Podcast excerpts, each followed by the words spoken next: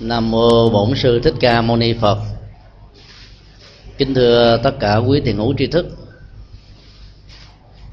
Sáng hôm nay à, từ lúc 7 giờ cho đến à, 5 giờ chiều tại chùa Phổ Quang, nhà văn hóa thành lập Phật giáo thành phố Hồ Chí Minh, khóa tu thứ nhất với chủ đề một ngày an lạc đã được diễn ra và rất thành công ngoài à, dự kiến của ban tổ chức.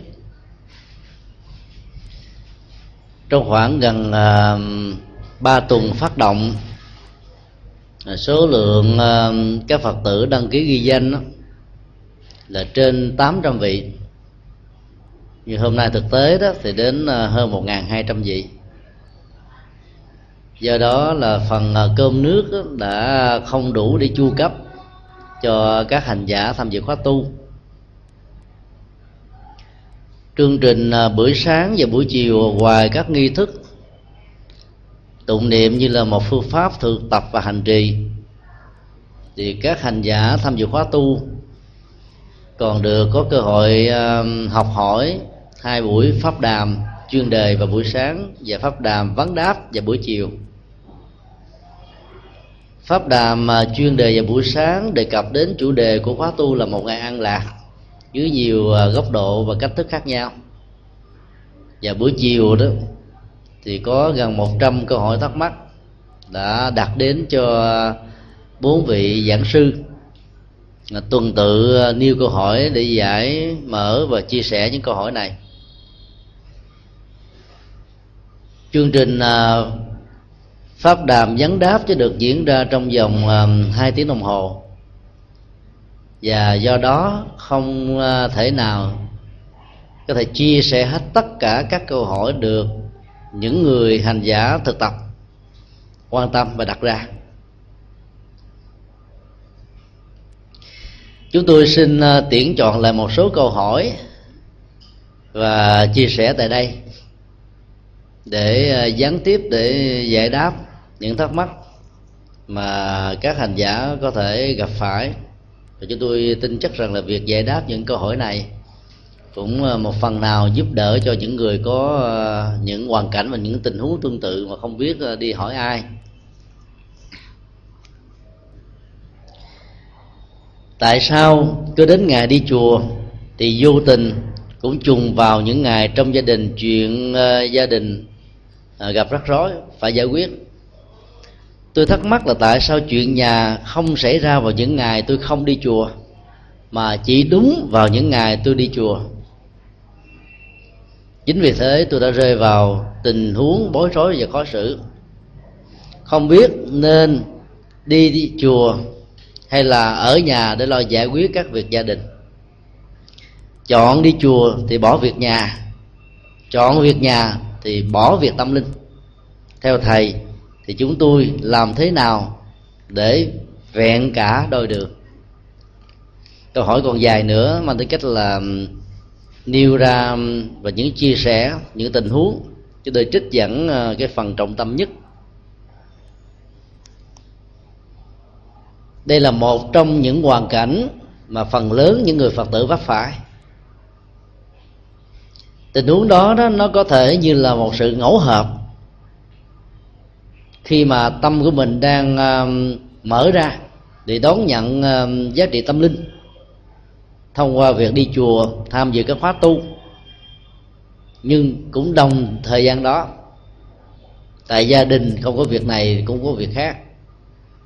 Mà sự vắng mặt hay là xíu sự quan tâm, chăm sóc cũng như là giải quyết vấn đề của ta đó, có thể làm cho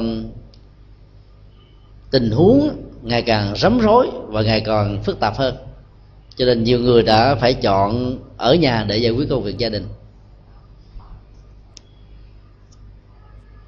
Cũng có những tình huống nó diễn ra không phải là một sự ngẫu hợp mà là một sự ờ, tranh giành cái quyền ngữ trị trên đời sống tinh thần của con người.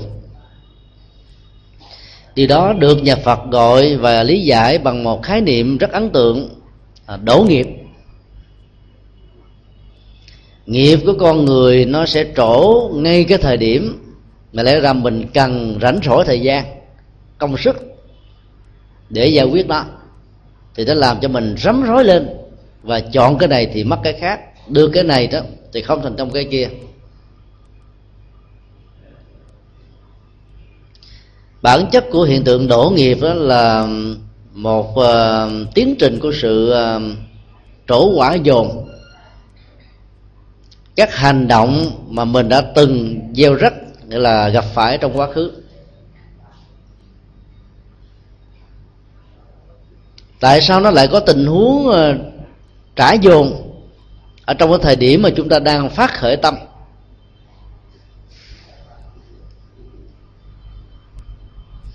Chỉ cần liên tưởng đến ờ, sự kiện lịch sử khi đức phật vừa mới bắt đầu thành đạo đó ngài đã có uh, nguyện vọng là muốn truyền bá ánh sáng đạo vàng đó đến cho nhân loại những người hữu duyên và sau đó là đến với những người vô duyên. Thì lúc đó các kinh điển mô tả là thiên ma ba tuần xuống yêu cầu đức phật hãy nhậm niết bàn. Giá trị chân lý chưa được tuyên ngôn thì đã có người yêu cầu hãy nhập niết bàn cái áp lực này nó có thể có ở nhiều nơi, nhiều chỗ lắm. Ví dụ như chúng ta thấy là có những nhân vật cấp tiến muốn thay đổi một cơ chế xã hội hay là một à, chính sách nào đó. Thì những người bảo thủ và những người đi ngược lại cái khuynh hướng cách tiến này cảm thấy rằng là mình có thể bị à, xâm phạm về quyền lợi và mất đi vai trò vị trí vốn có của mình, cho nên là họ phải có những yêu cầu, gây một áp lực để cho những yếu tố tích cực kia không có cơ hội được phát triển. Đức phật đã vượt qua được tình huống đó một cách rất là dễ dàng vì à, khi từ bỏ cung vàng điện ngọc, vợ đẹp, con sang, mục đích duy nhất và quan trọng đầu tiên của ngài là mang lại an vui về tinh thần. Vì thấy, vì ngài thấy rất rõ là các giá trị vương quyền và thế quyền đó nó sẽ bị tan biến theo quy luật vô thường của thời gian. Do đó, khi ngài thành đạo thì ngài phải à, thể hiện cái chí nguyện ban đầu khi mới bắt đầu xuất gia. Và ngài đã làm điều đó một cách thành công. Đối với à, chúng ta khi mà cái nghiệp của phước và cái nghiệp của tội nó lẫn lộn vị thế nó của phước đôi lúc nó có thể bị thiệt thòi và ít hơn. Đối với những cái nghiệp bất thiện và nghịch cảnh đó, thì khi tâm mình phát khởi hướng về một phương trời của tâm linh thì các hạt giống tiêu cực này đã bắt đầu nó trổ quả để để dành cái mảnh đất và khống chế đời sống tinh thần của chúng ta. Lâm vào hoàn cảnh như vậy thì chúng ta nên an tâm và đó là một tiến trình chuyển nghiệp diễn ra một cách rất là bình thường. Thấy được điều đó thì chúng ta phải mừng, khi ờ, những nghịch cảnh nó diễn ra dồn dập đối với mình. Những người không hiểu được điều này đó, có thể tổn thất niềm tin và nói rằng là tôi đi chùa với bao nhiêu năm, ấy thế mà bây giờ đó, trong những tình huống cần thiết đó, thì nó nghiệp đổ dồn như vậy, chẳng lẽ là phật không linh, nhân quả không có mọi thứ ước vọng cao thượng tốt đẹp đó là không trở thành một hiện thực. Rất nhiều người đã bị rơi vào cái tình huống khó xử đó. Lực lượng của những điều xấu và tiêu cực tượng trưng cho vô minh lòng tham và lòng sân nó có mặt khắp mọi nơi mọi chỗ khi chúng ta muốn làm một việc gì tốt đó, thì những lực lượng này sẽ bắt đầu có ờ, những ý niệm là nỗ lực để ngăn cản. Vì sự phát triển của con đường tốt đó, sẽ đồng nghĩa với xóa sổ những cái gì còn gọi là tiêu cực và chưa tốt. Nghiệp tốt và nghiệp xấu nghiệp phước và nghiệp tội của con người cũng như vậy. Cho nên đổ nghiệp dồn là một điều đáng mừng. Bởi vì khi chúng ta có được cái năng lực chịu đựng trong lúc mình mới phát tâm thì mình mãnh liệt lắm. Chí quyền lớn thao thức nhiều tâm nguyện rộng sức chịu đựng cao dễ dàng vượt qua được những trở ngại và thử thách của nó. Và khi chúng ta dứt điểm được các cái, cái nợ của nghiệp ở đời này hay kiếp nọ thì à, chúng ta sẽ trở thành một người tự do. Không còn sợ nó chi phối tác động mình là phương diện này phương diện khác. Thấy được điều này thì khi đối diện với những nghịch cảnh một cách dồn dập thì à, chúng ta nên có niềm vui. Giải quyết một cách từ từ, có nghệ thuật, để tâm cho thoải mái, thư thái, nhẹ nhàng thì mọi bế tắc sẽ được giải quyết. Đó là chúng ta nói về cái nguyên tắc tổng quát. Câu hỏi được đặt ra trong tình huống này là khi muốn đi chùa tham dự các khóa tu đó, thì gia đình lại có chuyện. Giải quyết chuyện gia đình thì phải bỏ cơ hội đi tu giải quyết cái việc mà đi tu đó, thực tập một ngày hành trì trong chùa đó, thì công việc gia đình thêm rắm rối. Làm thế nào để cho diện cả đôi đường? Cái niềm mà thao thức đặt ra trong tình huống này rất là dễ cảm thông. Tức mình muốn cái gì cũng được trọn vẹn á ở đây người đặt câu hỏi đã không nêu ra cái tình huống khi mà muốn đi chùa hay làm những việc tốt, cái trở ngại nó diễn ra là cái gì? Không nêu cụ thể lắm. Chúng tôi xin dựa vào à, tình huống và tinh thần của câu hỏi để à, chia sẻ như thế này. Là có những cái đó chúng ta sợ nó nó làm cho vấn đề từ đơn giản trở nên phức tạp. Sợ bị tổn thất, sợ bị ảnh hưởng, sợ đến sức khỏe, thậm chí là liên hệ đến cái chết là cái ghê gớm nhất. Những nỗi sợ đó nó làm cho chúng ta phải lẩn tránh vấn đề mà đến lúc đó, việc giải quyết nó, bằng cách là cũng tiếp tục đi chùa.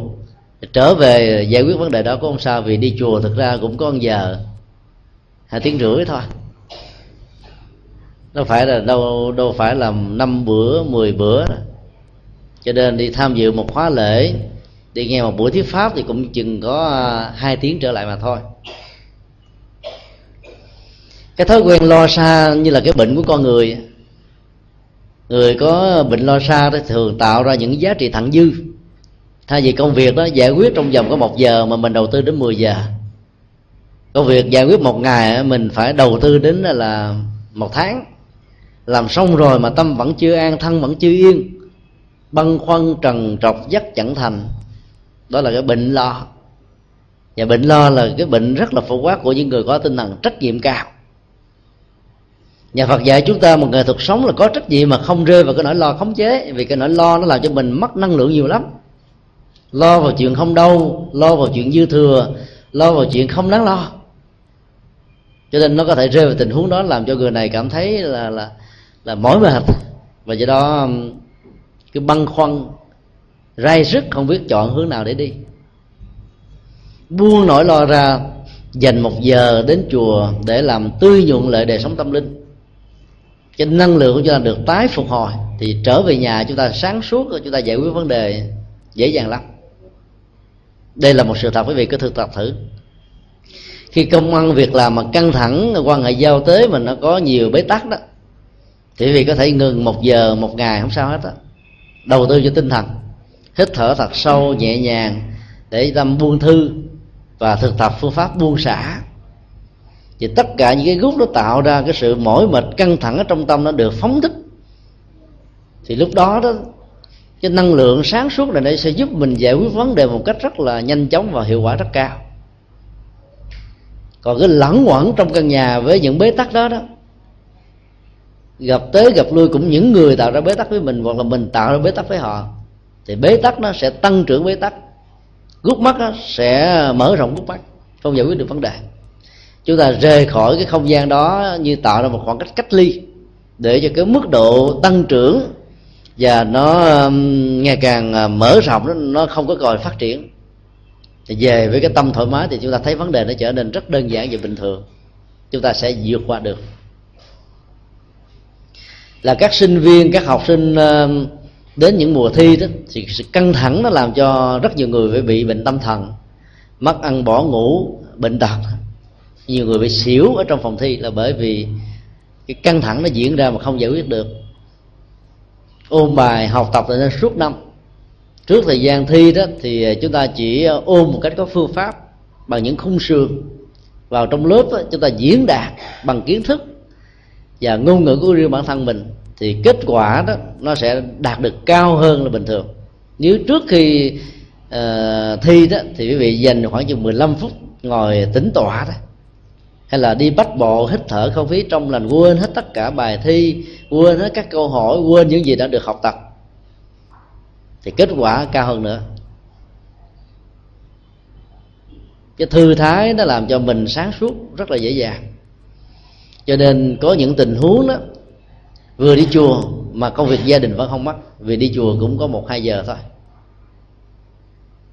Còn tiếc nuối cái công việc gia đình mà không dám đi chùa đó thì nó trở thành một thói quen tạo ra lý do. Và lý do đó nó nó phản ánh cái tính điều kiện. Nếu thì, sau cái nếu đó là những dấu chấm. Mỗi một dấu chấm là một tính điều kiện, một vấn đề. Và cái thì đó là cái mệnh đề kết quả. Chỉ khi nào nó được hoàn tất bởi những dấu chấm của tính điều kiện vấn đề được thỏa lấp đầy đủ đó, thì cái thì chấm chấm chấm này mới có kết quả. Cho nên nó trở thành là hai lớp, kết quả hai lớp điều kiện. Đặt mình ở trong một tình huống mà có nhiều lớp điều kiện như vậy đó, thì kết quả nó sẽ không bao giờ cao. Cứ làm có buông vào thời gian, thì mọi việc đâu nó sẽ vào đấy à. Đó là kinh nghiệm của bản thân chúng tôi.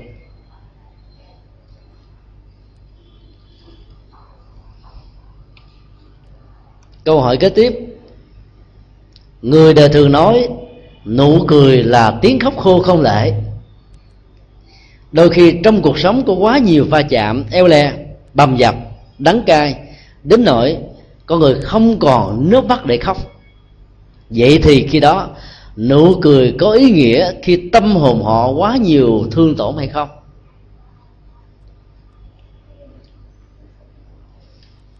Người đặt câu hỏi này có thể rơi vào một tình huống rất là mỏi mệt trong trong đời, và tình huống đó nó được tái lập lại rất nhiều lần đã làm cho họ nó bị bế tắc. Sự biểu đạt thông qua cách sử dụng các ngôn từ ở trong câu hỏi đó đã đánh đồng bản chất của nụ cười như là cái tiếng khóc khô không lệ. Mặc dầu đây là một cái câu trích dẫn, nhưng mà tâm của mình ứng với vấn đề đó thì mình phải mới trích dẫn ra cái khuynh hướng này để bảo vệ hoặc là để minh họa cho những gì mà mình muốn nói. Văn tức là người. Tức mình trích dẫn câu nói nào thì mình có một phần cộng nghiệp, đồng quan điểm với câu nói đó. Ngoài trừ là cái trích để tạo ra những cái tình huống phản biện thì khác. Cười có nhiều dạng, cười ngạo nghễ, cười bực tức, cười để nuốt những uất hận, cười để tạo niềm vui cười để mở những bế tắc, cười để hanh thông cuộc đời, cười để tái tạo được các năng lượng căng thẳng trong cơ thể, cười để làm mới cười để có chất liệu quan hỷ, cười để buông thả, buông tha, hỷ xả, tha thứ. Nó có nhiều tình huống khác nhau lắm.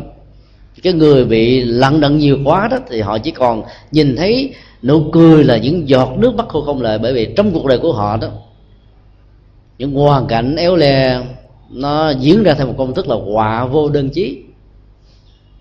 Cho nên đó, khi giao tế họ vẫn nở nụ cười. Bên trong họ đang khóc. Vì sĩ diện cho nên họ không thể thể hiện cái khóc ra bên ngoài mà thể hiện nụ cười để bảo vệ bưng bít cái lòng tự trọng.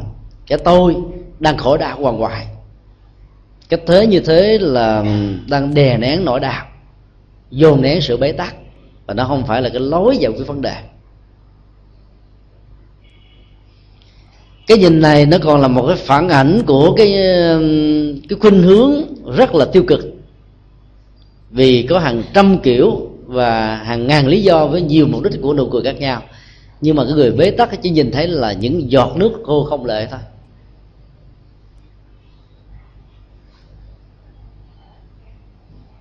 Những người rơi vào tình huống đó có thể có thói quen là cường điệu quá vấn đề.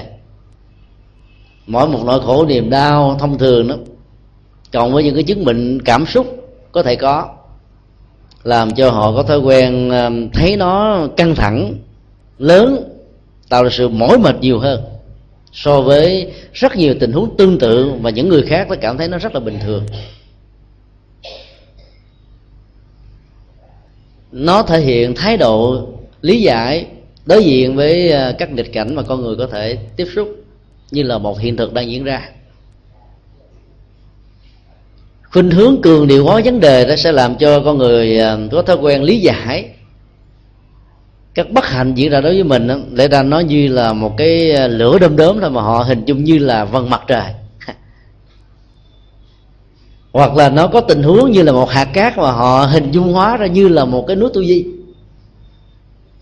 Các ách tắc đơn giản thông thường chẳng hạn như đi ra ngoài hỏi người nào đó người ta không thèm trả lời do người ta bị cao có quạo gọi gì đó nói là trời cả thế giới này không ai thèm nói chuyện với tôi. Có những con người rơi vào tình huống tâm lý như vậy. Cho nên uh, sống với tình huống đó họ có thói quen quy nạp quy nạp. Và lý giải rằng là gần như cuộc đời mình bất hạnh quá. Cho nên nó không có một nụ cười thật sự nụ cười uh, của trị liệu. Câu hỏi cũng nêu ra các tình huống rất là dễ cảm thông. Chẳng hạn như là bị quá nhiều qua chạm trong các mối quan hệ tình người, thậm chí là người thân và người thương. Hay là những cái tình huống rất là éo le, bi đát. Mà người đó bị bầm dập, bị chu dập, bị cưỡng bức, bị tác động tiêu cực, bị phê bình, chỉ trích, lên án mà không hề có bất kỳ một sự cảm thông nào của người thân và nhất là những người mà họ đã từng đồng cam cộng khổ. Thí dụ vậy. Hoặc là có những tình huống đắng cay đến nỗi họ không còn nước mắt nữa để khóc. Cái này là chúng ta thấy là cái tính cương điều nó quá mức à. Nước mắt để khóc đó nó không có sẵn ở trong con mắt. Mà nó là một cái phản ứng phóng thích sự căng thẳng về cảm xúc. Nước mắt đó, đôi lúc đó, thể hiện cho niềm khổ đau cung cực. Như sự uất hận, như sự oan ức, như sự tức tối, như sự căm thù, như sự tiếc nuối, như sự khổ đau cùng cực trong thất bại, trong tình yêu, trong gia đình, trong sự nghiệp. Nhưng thỉnh thoảng cũng có những tình huống nước mắt biểu thị cho hạnh phúc cung cực. Các diễn viên điện ảnh các đạo diễn các nhà sản xuất phim các nhạc sĩ khi lãnh những giải uh, điện ảnh hay những giải Jimmy về nhạc chúng ta thấy là họ đều có những cái xúc cảm giống nhau là rơi nước mắt vì họ không tin được rằng mình may mắn được bầu chọn là diễn viên xuất sắc trong năm diễn viên phụ hay là nhà sản xuất hay hay là bộ phim có nhiều âm thanh hay có nhiều bài ca đặc sắc vân vân sự xúc cảm đó đã tạo ra những giọt nước mắt. Cho nên nước mắt đó nó là một cái phản ứng cảm xúc. Khi mà mức độ cảm xúc đó dâng trào đến cái mức mà nó, họ không thể nào kiềm chế được cho nên nó thiền ra một cách rất là tự nhiên. Nên khóc cũng là hạnh phúc khổ đau cũng thể hiện qua cái khóc. Chứ không nhất thiết là là chỉ có khóc là khổ đau.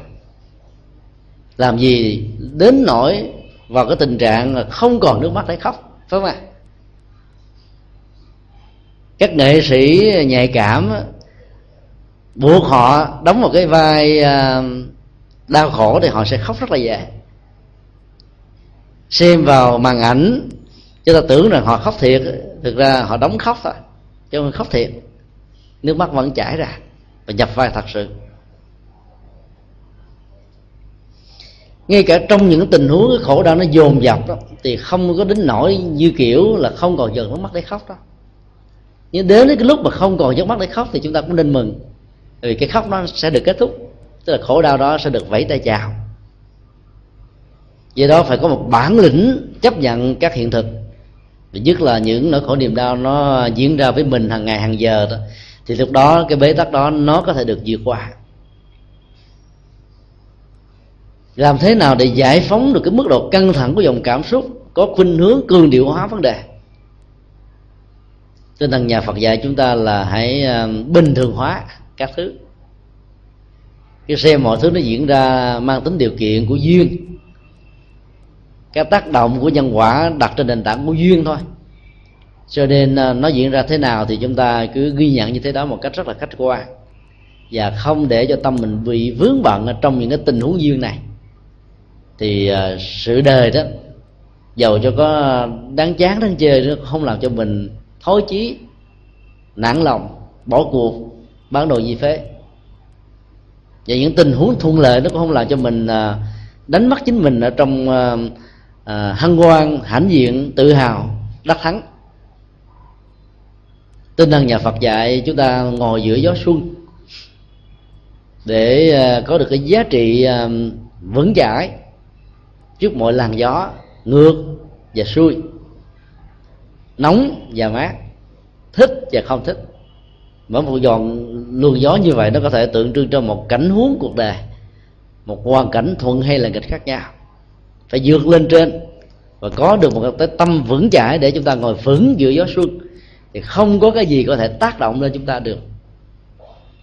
Còn tâm lý, cảm xúc mà dâng lên cao độ như um, tác giả của uh, người đặt câu hỏi này thôi sẽ làm cho người đó trở nên rất là mỏi mệt vì họ khó thể quên được các bất hạnh diễn ra trong đời.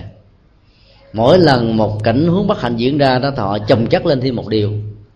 Qua năm tháng, ngày giờ tiến trình à, hiện hữu có mặt đó, thì nó chắc chồng như là những cái giải trường sơn, như là những dạng lý trường thành. Vậy làm cho họ mất hết niềm vui của hạnh phúc. Cho nên bình thường quá và có thái độ thấy vấn đề trên à, tiến trình của nhân quả để chúng ta quan hỷ chấp nhận nó và vượt qua nó.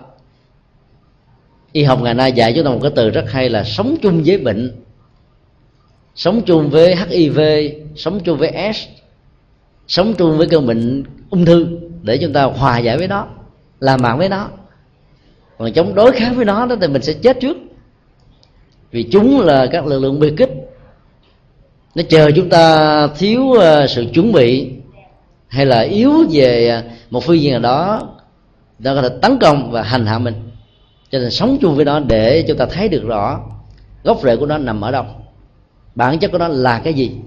Và chúng ta giải quyết vấn đề một cách có kết quả. Là một phật tử, tôi thường được dạy tránh sát sanh. Trong nhà tôi có rất nhiều chuột gián và kiến. Nếu không giết những con này, chúng sẽ tạo ra vi trùng, mất sức khỏe và bệnh tật cho bản thân và người thân. Vậy tôi phải làm gì đối với những con vật này? Câu hỏi đặt ra các phương diện ứng dụng của giới bắt sát mà đức phật đã dạy, như là nguyên tắc căn bản để chế tác năng lượng từ bi. Ở đây có một sự nhầm lẫn khá lớn đối với rất nhiều phật tử về cái giới thứ nhất mà đức phật đã dạy, như là nguyên tắc đạo đức không được giết hại. Trong bản dân Bali và Sanskrit thì ngài nói rất rõ cái đối tượng của sự giết hại là con người, tức là không được giết người. Bản dịch chữ hán đã bỏ cái tân ngữ, người, và chỉ để lại là không được giết hại thôi. Làm cho chúng ta lý giải luôn không được giết hại tất cả các loài gia súc côn trùng mà có thể ảnh hưởng đến mạng sống của mình trong những cái tình huống mà sự phong hộ đó là một yêu cầu không thể tránh. Thiếu nó đó, thì mình sẽ chết. Có một ờ, cách thức giải quyết vấn đề trong tình huống này nè, là làm thế nào cho phòng được thông thoáng và sạch. Đồ đạc để bề bộn quá thì chuột sẽ xanh dán sẽ có, kiến sẽ xuất hiện. Chỉ cần ờ, giữ vệ sinh phòng ốc, thông thoáng không bị ẩm thấp thì ba loài côn trùng có thể tạo ra nhiều chất độc như là dán đó. Nó không ảnh hưởng đến sức, sinh mệnh sức khỏe của những con người ở trong gia đình. Và do đó chúng ta không cần đến nhu cầu phải giết chúng. Cho nên nhà Phật dạy chúng ta cái nhìn tìm kiếm cái gốc rễ của vấn đề sâu xa. Tại sao có chuột, có dán có kiến là bởi vì vệ sinh phòng ốc không có. Giữ vệ sinh phòng ốc thì những thứ này sẽ không có. Đó là cái giải pháp tốt nhất. Nó bảo toàn được lòng từ bi.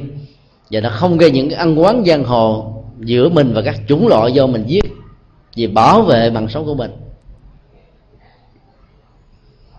Trong tình huống nếu chúng ta phải giết một con vật để cứu lấy mạng sống thông qua các uh, tình huống uh, tự vệ thì cái uh, nghiệp sát trong tình huống này nó không cao nó không nhiều và động cơ nó khác. Đơn vị sự sống là bị kết thúc nhưng mà nghiệp của nó ít. Cho nên cái quả trổ trong những cái nghiệp hành động như thế này thì sẽ ít hơn.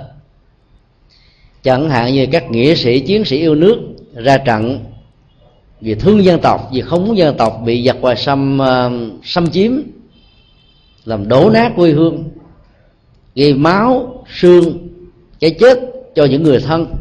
Cho nên họ đã đứng lên trở thành những nghĩa sĩ cái động cơ của việc ờ, giết thù, giết giặc trong tình huống này đó, là lòng yêu quê hương của dân tộc và nếu những người đó là những người phật tử được huấn luyện và thực tập về lòng từ bi, chấp nhận cái nghiệp sát cá nhân trong tình huống này để tạo ra một cái công nghiệp tốt cho dân tộc, và công nghiệp tốt cho những kẻ xâm lăng nó không có hội xâm lăng nữa, thì cái quy luật bù trừ về nhân quả giữa tốt và xấu trong nghiệp sát này đó sẽ làm cho giá trị của nghiệp sát nó giảm đi ở mức độ khá đáng kể. Dĩ nhiên là khi chúng ta gieo một nghiệp thì chúng ta phải chịu cái quả của nó.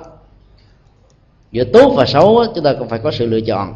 Trong những tình huống như vừa nêu thì nghiệp sát đó, đó nó là không đáng nó không có nguy hại như là cái lòng sân hận giết để thỏa mãn sự bực tức.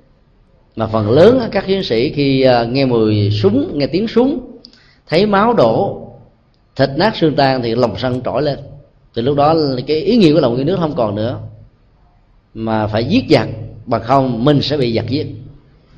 Vậy là những người phật tử, nếu phải làm những công việc này thì phải lưu tâm. Đừng để cho động cơ từ bi và lòng yêu nước bị mất đi trong các hành động trên chiến trường. Thì nghiệp sát đó nó có thể ờ, nhiều hay ít là do về cái tâm này. Và tương tự đối với việc mà tự vệ đó thì à, cái nghiệp sát nó cũng nhẹ đi. Nhưng đối với tình huống câu hỏi nêu ra thì chúng tôi à, đề nghị là nên à, vệ sinh phòng ốc thì chúng ta không còn những nỗi lo như vừa nêu. Hoặc là chuột á, chúng ta không cần giết mà chúng ta vẫn có thể giải phóng nó được. Tức là làm cái bẫy. Sau khi bắt xong rồi chúng ta đi khoảng hai, ba cây số thả nó ra ở một cánh đồng nào đó thì nó vẫn sống nhăn răng thôi. Và phòng của mình là an tâm, không có bị hành hạ, phiền muộn gì cả dán thì hơi khó bẫy chút xíu phải không ạ? Nó có những loại hóa chất không cần làm cho nó chết, mà nó nghe cái mùi nó bỏ đi. Các hóa chất đó hơi tốn tiền. Chúng ta sử dụng thì chúng ta cũng có thể hạn chế được nghiệp sát. Câu hỏi khác. Mỗi khi niệm phật, tụng kinh, lễ bái, hành thiền, tâm của tôi luôn bị sao động. Như vậy, tôi phải làm gì để tâm được an? Sao động về phương diện tâm thức nó không phải là một hiện tượng đột biến, mà nó diễn ra như là một tiến trình phản ứng cảm xúc rất lâu dài. Những người có thói quen à, máy động tâm thì đang có mặt ở chỗ này nhưng mà tâm của họ đang à, du lịch và vận hành ở những chỗ khác. Trạng thái du hành đó nó diễn ra hàng ngày, hàng giờ, thậm chí trong giấc ngủ đó, nó được thể hiện qua những giấc mơ. Mắt đại nhắm, lục phủ của tạng đang được thư giãn, ấy thế mà ý thức vẫn làm tiếp tục vận hành. Với tư cách là một đạo diễn, nhà kịch bản, rồi diễn viên, với những đối thoại, với những độc thoại, với những tình huống, một cách giải quyết tình huống, cũng có một mình ở trong giấc mộng mà mọi thứ được diễn ra. Bởi vì cái thói quen tâm rong ruổi đây đó chưa được chuyển hóa, chưa được khắc phục. Khi chưa thực tập và con đường tâm linh của Phật giáo đó, thì chúng ta đâu có dịp để quan sát các biểu hiện tâm thức. Cho nên chúng ta tưởng rằng nó không có. Đến lúc mà mình phải ngồi à, yên ở trong chùa theo truyền thống tâm linh của nhà phật đó, thì mình lại có cơ hội tiếp xúc với à, chính mình nhiều hơn lúc đó các trạng thái máy động sao động không yên đó được mình nhận dạng và mình tưởng rằng có lẽ là do tụng kinh niệm phật ngồi thiền trì chú mà trạng thái này nó xuất hiện còn lúc mà không có làm nó không có. Hiểu như vậy là sai. Nhờ tâm mình bắt đầu được lắng được yên đó cho nên mình mới thấy rõ được sự vận hành của cảm xúc của ý niệm của tâm tư của tri giác của cảm giác. Nhận thức như vậy là là yếu tố uh, ban đầu của chánh niệm. Nhưng mà đừng dừng lại tại đó, vì dừng lại tại đó đó, thì cái tâm dao động nó sẽ gia tăng. Với những nỗi sợ hãi rằng tôi sẽ bị thất bại và không tạo ra được nội dung trong tiến trình hành trì với tư cách là một hành giả của thiền, hay là một hành giả của tịnh độ đang niệm phật, hay là một hành giả đang thọ trì kinh. Thấy nó xuất hiện rồi sau đó chúng ta làm lơ với nó nó sẽ biến mất ra nó không còn tồn tại. Còn tạo ra một cưỡng lực với một cái nỗ lực rất là mạnh, khống chế, chặt đứt nó. Thì nó là tái xuất hiện lần thứ lần thứ hai, thứ ba, thứ tư dưới nhiều hình thái khác nhau. Và lúc đó sự căng thẳng sẽ làm cho mình mỏi mệt lắm. Càng muốn quên đi một điều dao động thì điều dao động nó tái hiện lần thứ hai, thứ ba ở những cường độ cường điệu lớn hơn. Chứ thử liên tưởng đến tình huống mà mình muốn quên một người nào đó, mình ghét á càng muốn quên họ thì ý niệm về họ đó nó tái hiện trong dòng cảm xúc của mình mạnh hơn. Và quên không được. Muốn quên người đó cứ làm lơ không để ý đến sự hữu của họ thì họ sẽ mất khỏi đầu của mình. Từ hồi nãy đến giờ khi quý vị đang chăm chú ờ, nghe chia sẻ những uh, câu hỏi quý vị đang đâu có để ý đến uh, các âm thanh của xe xuất hiện thường xuyên ở uh, phía trước ngôi chùa giác ngộ là đường nguyễn chí thanh tại vì tâm ý chúng ta đang say mê một điều gì đó, thì những ý niệm còn lại bây giờ đó đang có mặt, như là một hiện thực, nhưng nó lại không tác động đến chúng ta được. Do đó, cái cách làm lơ là một trong những nghệ thuật quên đi mà không tạo ra những bức xúc về tình cảm, về nhận thức. Và do đó, chúng ta có thể vượt qua sự sao động một cách dễ dàng còn nỗ lực quá, mức để khắc phục nó đó, thì căng thẳng nó làm cho mình mỏi mệt lắm. Tập trung nhiều thì quả sẽ dòng lên đầu. Nếu không biết cách tháo gỡ thì sau này dễ bị tâm thần các thần kinh rơi vào những cái tình huống như là tẩu quả nhập ma. Do đó, khi các ý niệm à, sao động trỗi dậy trong lúc chúng ta niệm phật tụng kinh lễ bái đó, thì chỉ cần à, chú tâm nhiều hơn trong danh hiệu của đức phật đang được niệm. Mức độ chú tâm đó sẽ tạo ra một cái niêm về à, nhận thức. Cái niêm này nó sẽ khỏa lấp hết cái không gian của tâm thức và làm cho tâm thức mình không có điều kiện để tiếp xúc với bất kỳ một cái gì ngoài danh hiệu của đức phật. Thì lúc đó đó, sự sao động sẽ được lắng nhiều một cách tất yếu và tự nhiên mà không cần phải tạo ra cưỡng lực để khắc chế nó. Tương tự trong lúc tụng kinh mà tâm mình không yên là bởi vì mình không hiểu được cái nghĩa của bài kinh nó đang diễn ra. Từng trang từng giờ mà mình chỉ đọc làm sao tính công với phật thôi. Nhiều người thích tới chùa tụng kinh pháp hoa tụng hết bộ này bộ kia để tính công. Trong đó có những câu đức phật mô tả rằng là kinh pháp hoa này là nếu biết cách thọ trì đọc tụng đó, thì sẽ có được một ngàn hai trăm công đức ở mắt ở tai mũi lưỡi thân và ý cổng cộng lại là được bảy ngàn hai trăm công đức của các giác quan. Mừng tích cô lì. Khoái chí quá cho nên đọc một cách giống như là vũ bạo. Và do đó sự hành trì đó nó không mang lại bất kỳ một sự hiểu biết để có thể mổ xẻ, đem vào ứng dụng trong sinh hoạt hàng ngày. Các bản kinh đó được sử dụng ờ, tại các chùa của Việt Nam dựa vào các bản dịch chữ Hán mà các bản dịch đó đó, có một số từ cần phải được dịch lại. Ví dụ cái từ công đức ở trong tiếng Sanskrit là guna. Nó có nghĩa là chức năng, công dụng, công đức. Từ, tùy theo ngữ cảnh mà chúng ta dịch. Trong ngữ cảnh này chúng ta không nên dịch là công đức.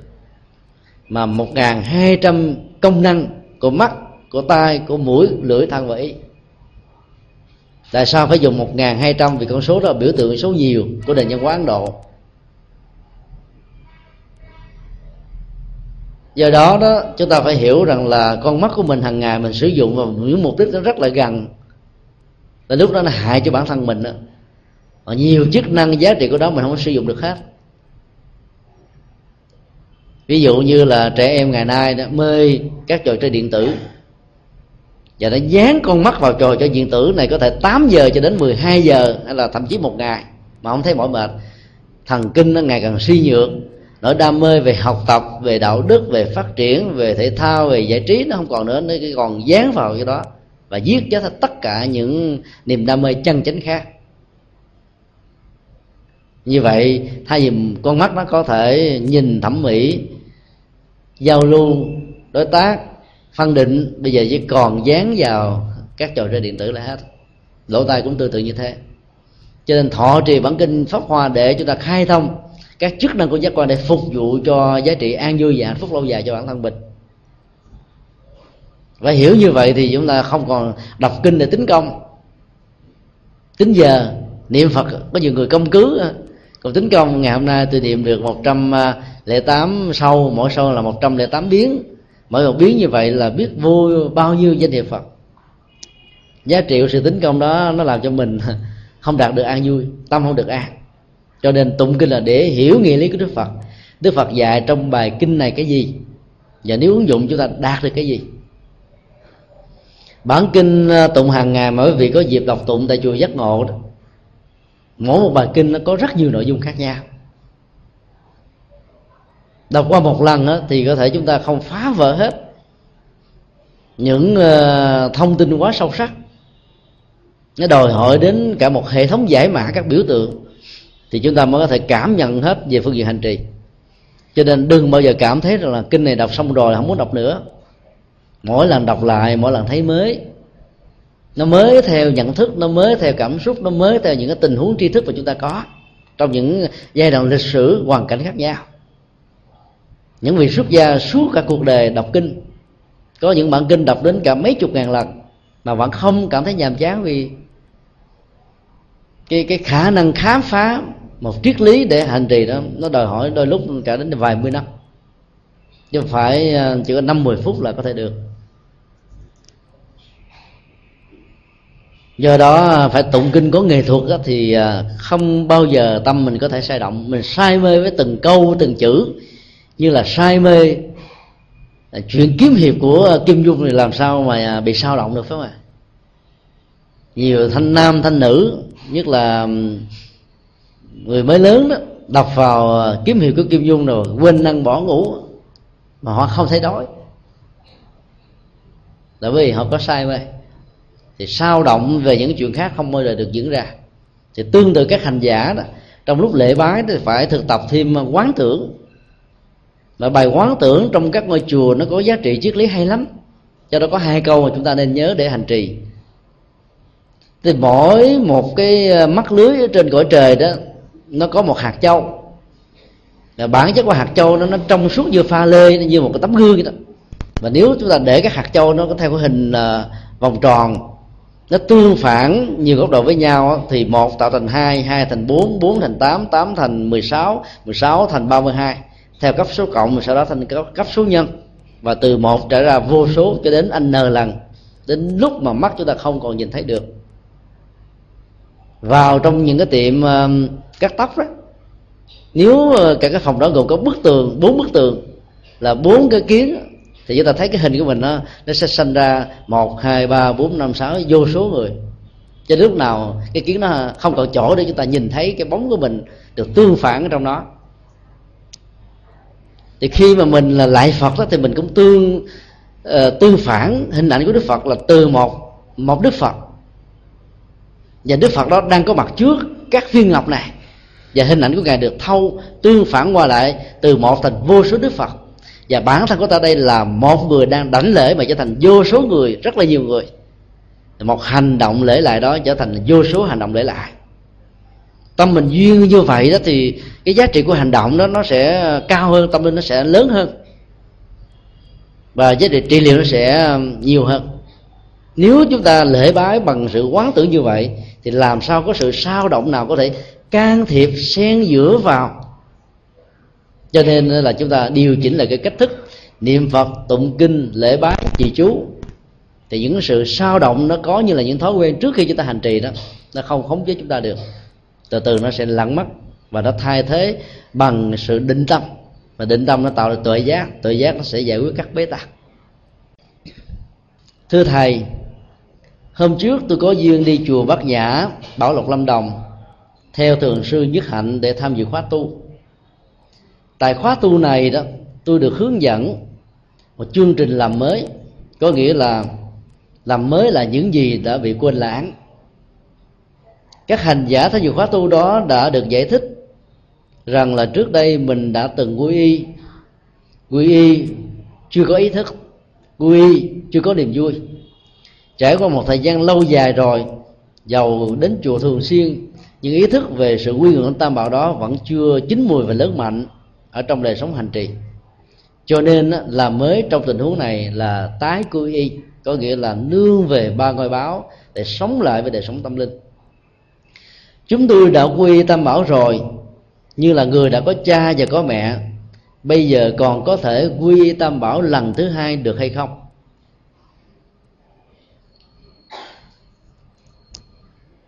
Cái nhu cầu làm mới là nhu cầu cần thiết lắm. Nó diễn ra hàng ngày, hàng giờ của chúng ta.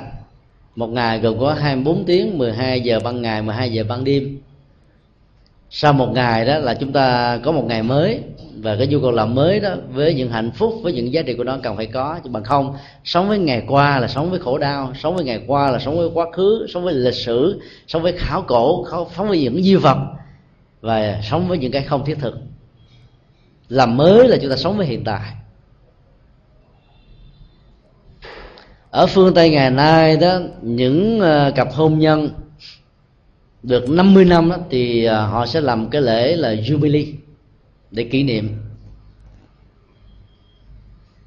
Cái lễ kỷ niệm đó là một lễ cưới hai ông cụ và bà cụ tối thiểu là 70 tuổi đời trở lên. Đính hôn là với nhau trao nhẫn cưới và nói những lời ăn ái với sự hiểu biết bao dung cùng vui cùng khổ cùng chia sẻ cùng dìu dắt nhau trên một con đường đời để làm cho cái hạnh phúc của 50 năm trước nó được tái lập lại nó được sống lại. Nghệ thuật làm mới đó là một nghệ thuật hâm nóng.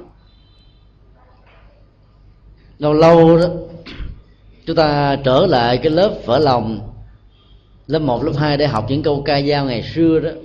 Chúng ta đã được làm mới.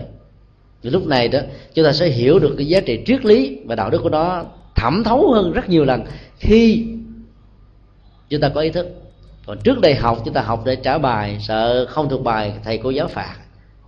Và tuổi nhỏ quá, thầy cô giáo cũng không có phân tích tại sao mình cần phải học những câu ca giao như thế này. Do đó, trở lại với cái thời xa xưa để làm mới nó, thông qua sự làm mới này để biết về một nội dung sâu sắc hơn, giá trị hơn để hành trì có kết quả, có phương pháp hơn là một nhu cầu. Nếu làm, sẽ có kết quả dĩ nhiên nhu cầu làm mới đó, chỉ ờ, nên thực hiện đối với những người mà lễ quy tâm bảo được diễn ra lúc mà họ đó chưa có ý thức. Ví dụ như 6 tháng tuổi, một, hai năm tuổi, về ba tuổi đời, thì làm gì biết phật là gì, pháp là gì, tăng là gì? Cha, mẹ, ông, bà, tổ tiên dẫn đến châu uy để làm con phật, đệ tử phật. Để sống an vui và có hạt giống đó, sau này nó nó sẽ không bị sa ngã trước cuộc đời. Điều đó là tốt nhưng mà ý niệm về phật về pháp và tăng như là ba ngôi tâm linh đó, nó không mạnh. Hoặc là những cái tình huống mà vợ theo chồng hay chồng theo vợ người bạn đời đó đó là người phật tử cho nên muốn làm cho người đó hạnh phúc để người đó thương mình cưới mình đó thì mình phải chiều theo để trở thành phật tử. Thì trong lễ quy tâm bảo mình nghĩ tới cái chuyện gì khác là đâu có nghĩ tới phật pháp tăng. Giờ cho mấy thầy có hướng dẫn tận tường kỹ lưỡng nó cũng không áp phê bởi vì cái mục đích ở trong đây nó trở thành một cái chìa khóa, nó khóa cổng, đẩy lùi hết tất cả những cái mới vào bên trong. Thì trong tình huống đó, cái việc tái quy là một nhu cầu. Chúng ta mới hiểu sâu sắc hơn. Hoặc là có nhiều người à, quy y, kiểu ham vui đó. Thấy à, người ta khuyến tấn mình nên quy y là đệ tử của vị thầy à, có tên tuổi lắm cho nên tới là mình quy, và lúc đó thầy cũng không có thời giờ để hướng dẫn. Cho nên làm một cách rất là chiếu lệ. Và do đó, cái ấn tượng về đời sống tâm linh thông qua việc nương vào đức phật, và thỉnh ngài như là thầy của mình, thông qua việc học hỏi theo chánh pháp, xem chánh pháp như là đuốc soi đường. Sau qua việc nương tựa các vị xuất gia chân chánh như là những người dẫn dắt, triển khai cho mình hiểu rõ Phật pháp để hành trì nó um, có mặt với tâm của người đó một cách rất là hề hợt và không có ấn tượng gì cả. Thì tình huống này cũng nên quy lại. Còn cái câu hỏi đặt ra là những người này đã có thầy, giống như là có mẹ, có cha rồi, và hữu y trong một cái tình huống là mình hiểu rất rõ về đạo lý. Tâm đắc với đức phật, tâm đắc về lời kinh, tâm đắc với giá trị tuệ giác, lòng từ bi, và những giá trị tâm linh khác mà đức phật nêu ra trong kinh cho nên mình mới trở thành một người đệ tử của đức phật có ý thức thì trong tình huống đó là việc quy là là không cần thiết. Chúng ta đã trở thành đệ tử của phật rồi. Phải hiểu cái nghĩa làm mới trong việc tái quy theo cái bối cảnh này thì chúng ta sẽ không dị ứng với cái cái, cái, cái phương pháp nó có gốc gác và ảnh hưởng cái nền văn hóa phương tây ở phương tây là lâu, để những cái kỷ niệm 20 năm 10 năm 30 năm 40 năm 50 năm, là người ta cho tái duyên lại sự kiện đó như một cách hâm nóng. Đó. nó rất là cần thiết và có những cái qua năm tháng thời gian nó trở thành nguội lạnh. Người xuất gia cứ nửa tháng là phải làm mới một lần, phải cạo đầu, giống như mình mới bắt đầu xuất gia vậy và phải rơ lên đầu, mình bon, không có sợi tóc nào hết rồi mình là người tu cho nên ứng xử lời nói việc làm của mình nó phải được mới như là cái tâm mới ban đầu. Rồi trong ngày một và ngày rằm đó các chùa là phải có một cái nghi thức là thỉnh nguyện làm mới. Nó được gọi là thỉnh tội và chỉ tội. Lỗi lầm sơ suất những điều bất toàn đó, có thể có với con người như là thuộc tính nhất là với người phàm con mắt có thể nhìn thấy mọi vật nhưng nó không thể nhìn thấy chính nó. Ngoại trừ, trước đó là một tấm gương, có một sự tương phản. Con mắt có thể nhìn thấy phía trước chứ không thấy nhìn thấy sau lưng đó nếu không có sự hỗ trợ. Có người chủ quan có thể nhìn thấy được người khác, thấy đống rác ở nhà người dễ hơn là thấy một cục ghèn đang có mặt ở trước mắt của mình. Hay là thấy một con kiến bò trên nhà người khác, chỉ còn một đống rác trước mặt mình, đôi lúc mình không quan tâm cái chủ quan là cho chúng ta ứng xử như vậy. Và do đó nó làm mới là một nghệ thuật là phản quan nhìn lại chính mình. Đông đo tính điểm xem coi mình đã tiến bộ được tâm linh về phương diện nào. Và cứ mỗi nửa tháng như vậy thì người xuất gia phải thỉnh nguyện người khác chỉ lỗi cho mình rằng là trong 14 ngày qua đó, không biết tôi có làm điều gì cho sư huynh, sư đệ không vui. Xin hãy nói thật, nói để tôi có thể làm mới chính tôi và tôi có thể trở thành một người à, rất là thân thiết. Và bản thân người đó cũng phải tự chỉ là lỗi của mình nếu có. Ngày nay đó, chúng ta thấy là nó có cái truyền thống là phê và tự phê. Nhất là thời kỳ à, quỹ nhân linh làm bí thư của đảng cộng sản tại nước việt nam đó, thì tiến trình phê và tự phê như là một nhu cầu. Mình phê phê bình mình và mời người khác phê bình mình nhưng mà cái từ phê đó nó lại không hay bằng thỉnh nguyện làm mới của Phật giáo. Chỉ lỗi.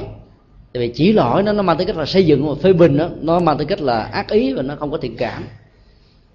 Cho nên sau những lời xây dựng đó chúng ta kết được tình thân nhưng sau những lời phê bình chỉ trích đó chúng ta tạo dựng kẻ thù. Hay ít nhất đó, là những giải dạng lý trường thành những giải trường sơn các tầng bát linh tạo ra khoảng cách vô hình giữa mình và người khác do đó làm mới là một yêu cầu rất là lớn. Mỗi nửa tháng vào ngày sám hối như là ngày 14 và ngày cuối tháng âm lịch đó, chúng ta đang làm mới. Dĩ nhiên là có nhiều người chúng tôi biết là là trước khi theo đạo Phật rất là đạo đức. Theo đạo Phật rồi lại càng đạo đức hơn nữa làm các việc làm.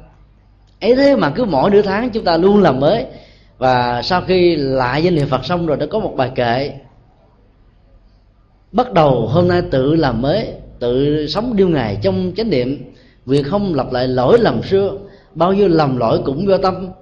Tâm tịnh từ đây hết lỗi lầm. Sám hối xong rồi, lòng nhẹ nhõm, ngàn xưa mây bạc vẫn thông dong cái bài đó chúng ta đọc mỗi nửa tháng. Nó là một nghệ thuật làm mới. Mặc dù mình đâu có phạm lỗi làm gì đâu, mình phải tự răng nhắc mình để mình không có cơ hội tái phạm hay là phạm trong tương lai. Không ai có thể dẫn vạch ngược tự hào rằng là tôi sẽ không bị những lỗi lầm. Đức Phật nói, chỉ trừ khi nào chứng được quả a la hán không còn thói chuyện ở đạo đức, thì lúc đó đó mới có thể tạm an tâm. Và là người làm kẻ tục, dù là người xuất gia, mấy mươi năm ở chùa cũng vẫn phải tiếp tục lo lắng về à, đời sống của mình. Nhờ sự quan tâm chăm sóc đó mà mình không có rơi vào tình trạng làm tổn thất đời sống đạo đức cho nên làm mới là một trong những nghệ thuật để à, thắp sáng hạnh phúc, mang lại hạnh phúc cho mình và cho người.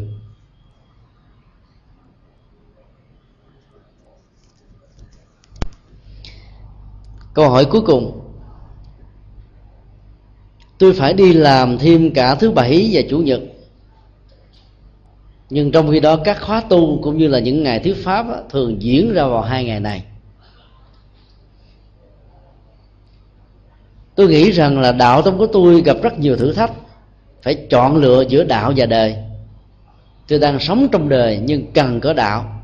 Vì tôi phải nên bỏ công việc đang làm mà vốn sự thu nhập của nó khá cao để đi tìm tu đạo. Có thể phật sẽ chuyển hóa cho tôi một cơ may khác hay không? Câu hỏi trong tình huống này đó, nó rất là dễ dàng à, tạo ra sự thông cảm rằng người đó nó rất là thành công thay vì đến ngày thứ bảy, chủ nhật là ngày nghỉ ngơi để tạo ờ, cơ hội tái tạo năng lượng, thì họ đi làm thêm để có thêm tiền và tìm tiền rất là cao so với những ngày thường. Thì điều đó là làm cho nhiều người khó có thể bỏ được cái cơ hội này. Nhưng mà khác, họ cũng nhìn thấy được cái đời sống tâm linh, đời sống hành trì đó diễn ra vào ờ, các ngày chủ nhật tại các ngôi chùa, chẳng hạn như là thuyết pháp tu tập. Giá trị tâm linh đó nó còn lớn hơn cái này bỏ việc đi làm thêm thì mất đi các giá trị lợi nhuận về kinh tế. Còn đi tu đạo đó thì lại có giá trị về tinh thần, nên chọn cái nào bỏ cái nào.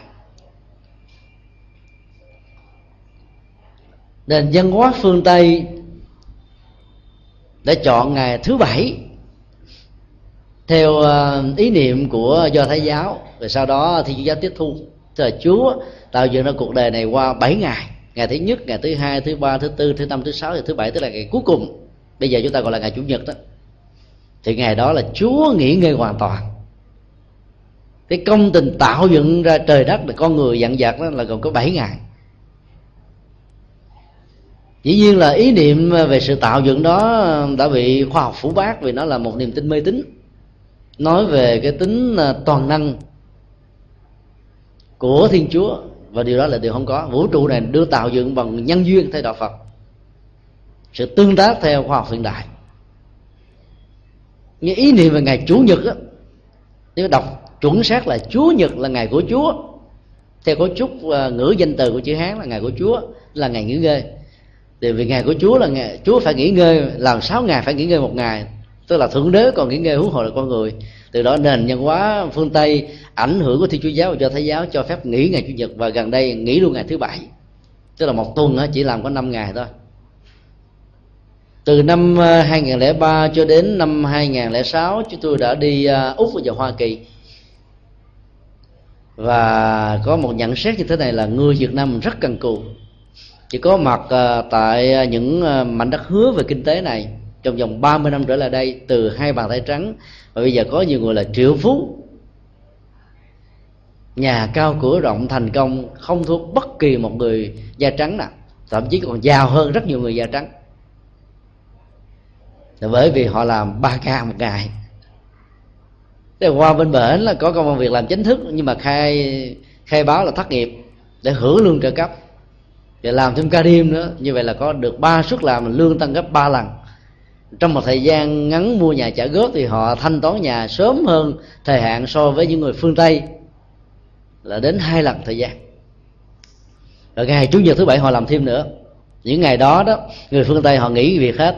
Người việt nam làm tiếp cho nên lương của họ được cao hơn. Rồi cuối cùng mà suốt cả cuộc đời họ bận biểu với công việc làm tiền bạc, tạo ra để phục vụ cho cái gì? Cho bệnh. Là bảy ngày rút cuộc bệnh thôi rồi rút cuộc tiền đó cúng dường cho các bác sĩ. Mà tiền y uh, bệnh viện và bác sĩ ở phương tây cao lắm.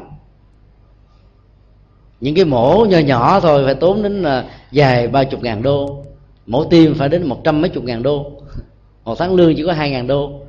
Mà mổ tim đến một trăm mấy chục ngàn đô thì chúng ta thấy rằng là tiền này nó sẽ bị ngốn vào à, bệnh tật hết. Cho nên là người phương tây họ sống rất là thiết thực. Những ngày cuối tuần giải trí. Cho nên họ đi du lịch chỗ này chỗ kia. Và người phương tây hầu như là mỗi người như vậy đi du lịch mấy chục nước là chuyện thường lắm. Còn người việt nam từ lúc mà định cư cho đến bây giờ, có nhiều người chưa đi hết được nước mỹ. Là do vì thích làm giàu. Cái thái độ chắc ăn không mà làm sao chứ có căn nhà để an cư lạc nghiệp rồi tính gì thì tính. Cuối cùng họ chết ở trên đống tiền, chết ở trên à, sự giàu sang phú quý mà nó không mang lại giá trị lệ lạc gì hết á cho nên đó là ở đây chúng ta đừng có quan niệm rằng là cái việc mà đi ờ, đi đi chùa để tham dự pháp tu để học Phật pháp đó, là bỏ cái giá trị đời mặc dù nó có thu nhập cao. Chúng ta phải biết là bản chất của lao động đó là để ờ, tạo dựng đời sống. Cái tinh hoa nhất của đời sống là hạnh phúc. Nếu mình có tiền có bạc nhà cao cửa rộng mọi thứ hết mà không có hạnh phúc thì không có giá trị gì thống kê xã hội học của mỹ cho biết đó, mỗi một năm như vậy là những người giàu có thành công trong xã hội tự tử là từ ba chục cho đến năm chục người. Họ phải bế tắc về kinh tế như là những người ở châu á và nhất là những ờ, nước thuộc về thế giới thứ ba đó. Họ bế tắc về cảm xúc không có những người tháo gỡ về tâm linh cho họ. Cho nên dành một ngày đi chùa đó tưởng chừng như mất thời gian nhưng mà rất là cần thiết. Để tái tạo năng lượng quân bình giữa thân và tâm giữa vật chất và tinh thần. Là nhu cầu không thể thiếu. Và đó không nên xem như là một thử thách. Bỏ công việc đang làm có thể thu nhập cao thì cô không có mắc mát gì đâu á. Vì mình tính đường dài, đường bền. Còn làm việc rồi cuối cùng bệnh đặc thì không được cái gì, tiền cũng không. Và chết nó sớm hơn thì nỗi khổ đau nó sẽ dần xé bản thân mình. Rồi lúc nó rơi những cái tình huống sống không ra, sống mà chết không ra chết thì nó còn mỏi mệt và căng thẳng nhiều hơn nữa do đó là chúng ta cố gắng thâu xếp mỗi một à, tuần lễ như vậy, ít nhất phải có một ngày để dành cho đời sống tinh thần. Thì nó sẽ hỗ trợ và trị liệu cho chúng ta rất là nhiều.